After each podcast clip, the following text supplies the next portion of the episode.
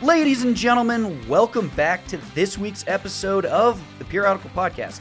I'm your host, Kevin, along with the brilliant Tavis Killian. Hello. And today we're going to conclude our series investigating how oil and gas producing states are attempting to fight Biden's actions on fossil fuel development here in the United States.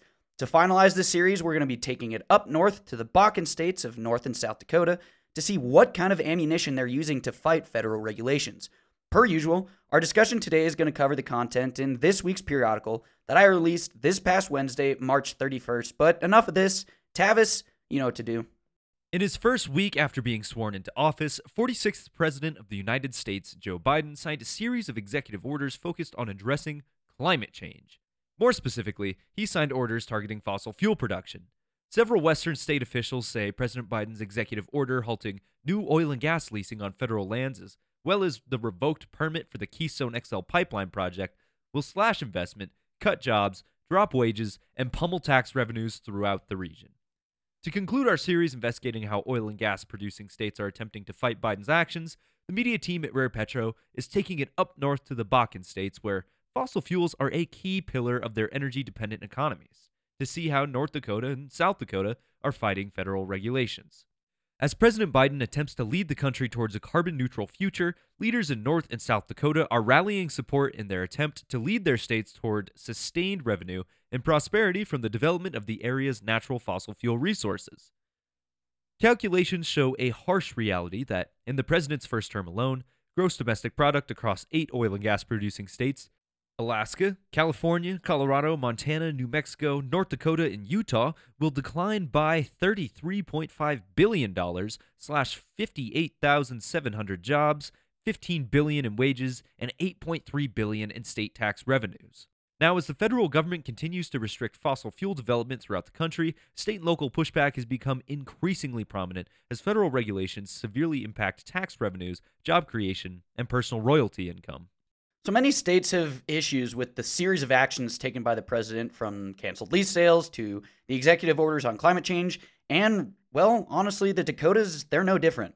On January 20th, the Department of the Interior issued a 60 day moratorium on all federal leases and drilling permits just hours before Joe Biden released his first two executive orders on climate change.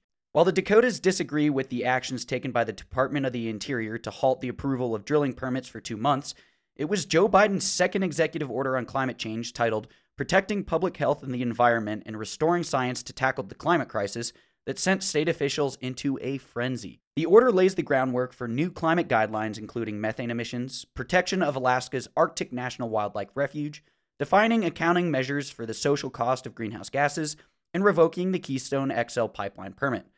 The final portion of this executive order revokes Trump's 2019 permit for TC Energy Corporation to construct, connect, operate, and maintain pipeline facilities at the Canadian US border.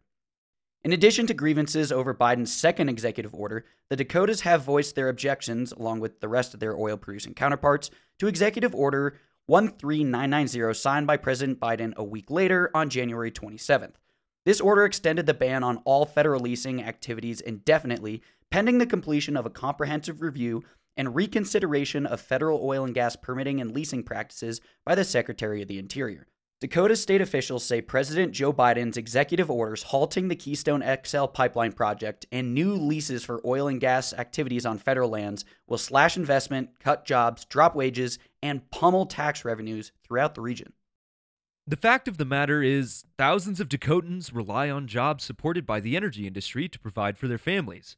According to North Dakota Congressman Kelly Armstrong, during his first two weeks in office, President Biden signed an unprecedented 42 executive actions, many of which are a direct assault on thousands of jobs in North Dakota's oil and gas industry. Specifically, he rescinded a key permit for the Keystone XL pipeline and implemented an indefinite moratorium on new energy leasing on all federal lands. If the policies he chose to enact during the first few days in office are any indication of his priorities for the next four years, it is clear Biden will side with the radical climate activists over the needs of millions of Americans whose jobs will be jeopardized by more reckless federal overreach.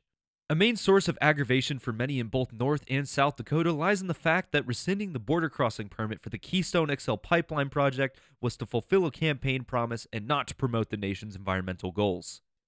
Biden's order officially revokes the March 2019 permit for the Keystone XL pipeline Trump granted to TransCanada Keystone Pipeline LP, which is now TC Energy Corporation, to construct, connect, operate, and maintain pipeline facilities at the international border of the United States and Canada. The permit was revoked, citing a 2015 review that noted the proposed pipeline would not serve U.S. interest and would undermine U.S. climate leadership by undercutting the credibility and influence of the United States in urging other countries to take ambitious climate action. Ironically, API CEO Mike Sommers put it perfectly when announcing revoking the Keystone XL pipeline is a significant step backwards, both for environmental progress and our economic recovery. Why? Well, the Keystone XL project has changed considerably since it was originally conceived, and this project was about to serve as the gold standard for responsible and sustainable energy infrastructure development. A week before the project's cancellation, TC Energy Corporation announced they would achieve net zero emissions across the project's operation once placed into service in 2023 and had committed operations will be fully powered by renewable energy sources no later than 2030. In addition to its green initiatives, TC announced the signing of indigenous communities as equity owners, and the project would be constructed under a project labor agreement ensuring 100% of construction is done through union labor. Following the successful implementation of this initiative, TC Energy expected to be among the top 10 corporate renewable sponsors in North America. Additionally, the project was projected to eliminate more than 3 million tons of CO2 equivalent emitted every year in greenhouse gas emissions, the equivalent of approximately 650,000 cars taken off the road. Finally, as part of this announcement, TC Energy was expected to spur an investment of over 1.7 billion in communities along the Keystone XL footprint, creating approximately 1.6 gigawatts of renewable electricity capacity and thousands of construction jobs in rural and indigenous communities. So, here's the thing. Pipelines are not only the safest and most reliable method of transporting oil to markets, but the initiatives announced ensured the Keystone XL project would have the lowest environmental impact of any oil pipeline in existence. Therefore, the proposition from TC Energy was directly in line with Biden's initiatives, and yet the project was shut down on his first day as President of the United States. A key statement about the Keystone XL permit in his executive order is quoted as saying, At home, we will combat the environmental crisis with an ambitious plan to build back better, designed to both reduce harmful emissions and create good, clean energy jobs. With the cancellation of the Keystone XL project, one of the largest green initiatives of 2021 has been eliminated forever. Over a thousand jobs were immediately terminated. The creation of an estimated 10,400 US and 2,800 Canadian jobs throughout the pipeline's construction will no longer occur, and nearly 48,000 tons of steel scrap will now left be behind to pollute the environment. Okay, so let's talk about this. So, the project, a week before President Biden's inauguration, was announced as this massive green initiative. Uh, like I said, it was going to be one of the safest, greenest pipelines in existence. It was going to create union jobs. That's what Biden wanted. He wanted to create union jobs. Yes, it's still fossil fuel development, but it's trying to generate uh, renewable electricity for communities along this proposed route, create those jobs, bring in those tax revenues. All these things that line up with exactly what Biden wanted, and yet on his first day in office, he just canceled the project just because he said he was going to during his campaign. Yeah, it lines up, but like you said, a week. A week's not a whole lot of time to get a lot of change in. And even though they announced all of these things and I am confident they could do it, it really seems like day late, dollar short sort of situation. Or more likely, I think it was probably premeditated on the Biden administration's part. In addition to lost jobs, discontinued revenue streams, and moving backwards from environmental progress following the cancellation of the Keystone XL project, leaders in both North and South Dakota worry what economic implications arise from an indefinite ban on new federal leases for fossil fuel development. North Dakota Governor Doug Burgum says Executive Order 13990 threatens American energy security, our nation's economic growth, and the jobs of tens of thousands of North Dakotans.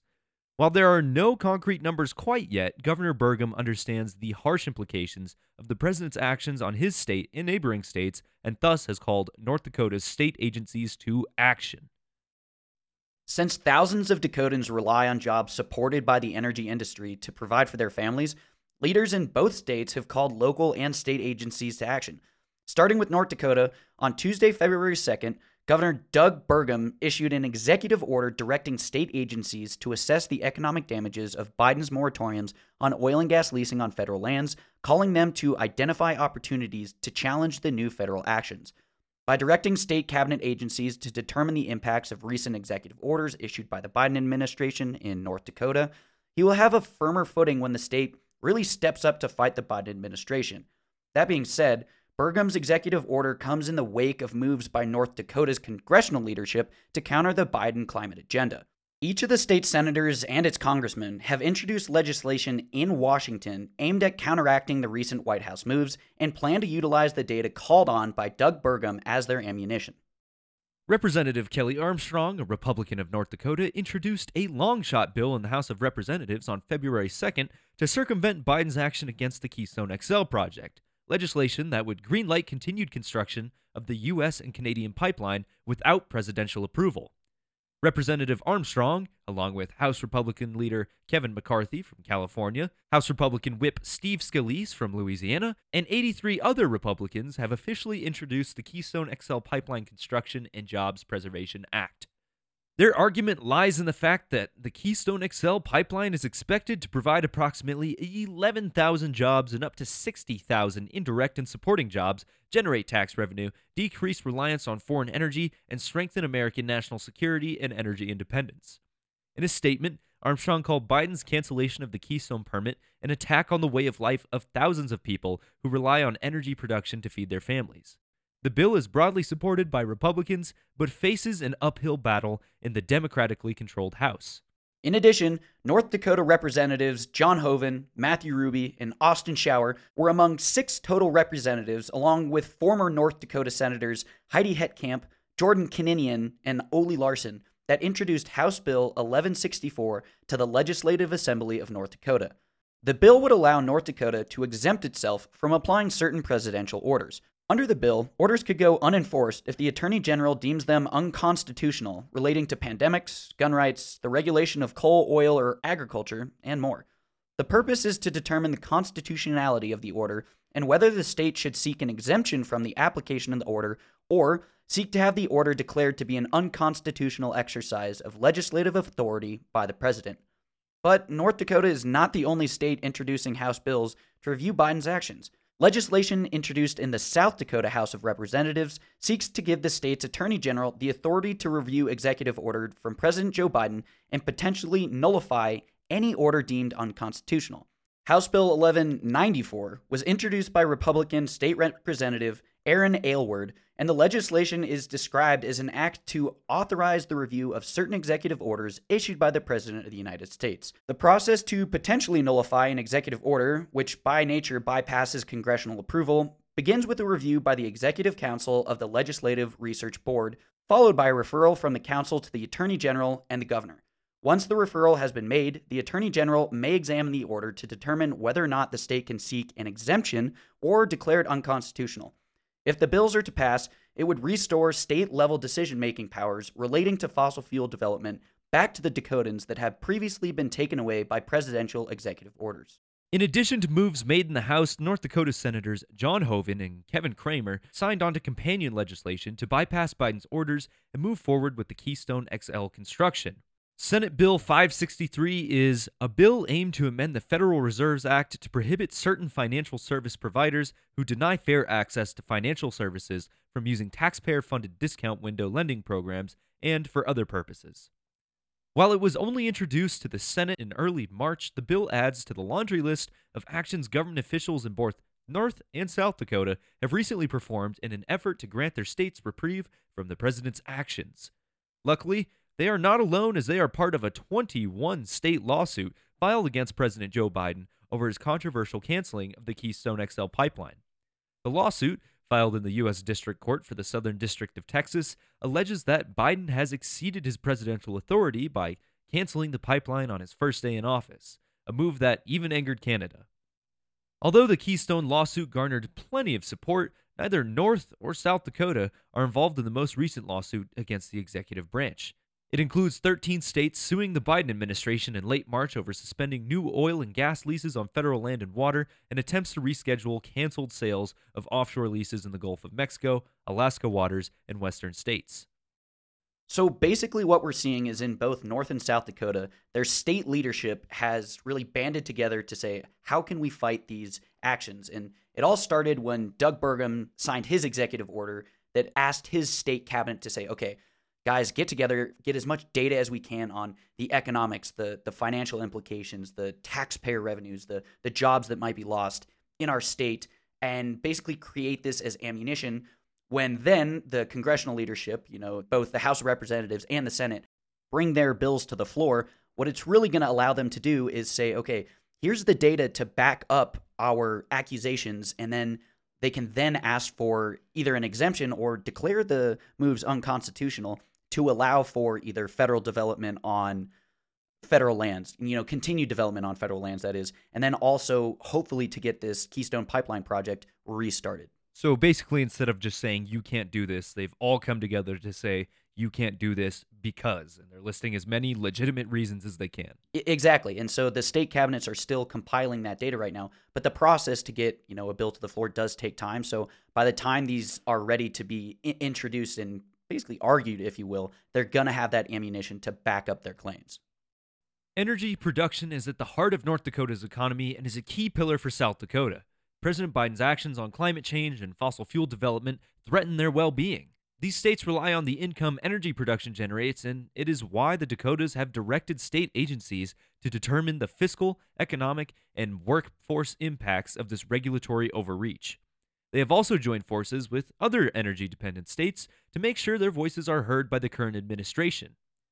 As put by North Dakota Governor Doug Burgum, quote, we will pursue all available avenues to ensure that North Dakota remains a powerhouse for the nation and a beacon of innovation, entrepreneurship, and responsible clean energy development. End quote. Even though the Bakken states share the president's goal of addressing climate change marked by U.S. innovation, skilled union workers, and powered by American energy, Biden's executive order seems to be a step backwards for both the nation's economic recovery and environmental progress.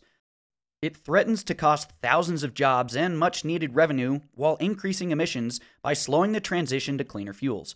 Only innovation, not regulation, will provide a viable path forward for stable, low cost, clean energy. Since the world will continue to demand more energy, fossil fuels will continue to be at the heart of the global energy mix. Even if all American greenhouse gas emissions ceased, emissions from developing nations would continue to increase. Therefore, there must be an increased focus on developing lower carbon intensive infrastructure on a global scale to ensure the entire world, not just the developed world, is pursuing a path towards an environmentally sustainable future. In the meantime, energy producing states will continue to fight Biden's executive orders that punish economic viability to satisfy political promises made to the campaign trail. And that is the end of this episode and sort of the end of this mini series that Kevin put together, looking at how the states are responding to really all of these executive orders and the Biden administration's actions. So if you missed those episodes, go to rarepetro.com and you can find all of those past ones. And while you're there, we also have a new page. It's called Useful Links, and it will take you to oil prices, gas prices, drilling productivity reports, whatever you want to look at. A lot of the stuff that we use to put together our presentations and data for other people. So go ahead, get your hands dirty with that data, and you might accidentally learn something. But that is the end of this episode. And until we see you next time, take care, everybody. We'll see you guys next week.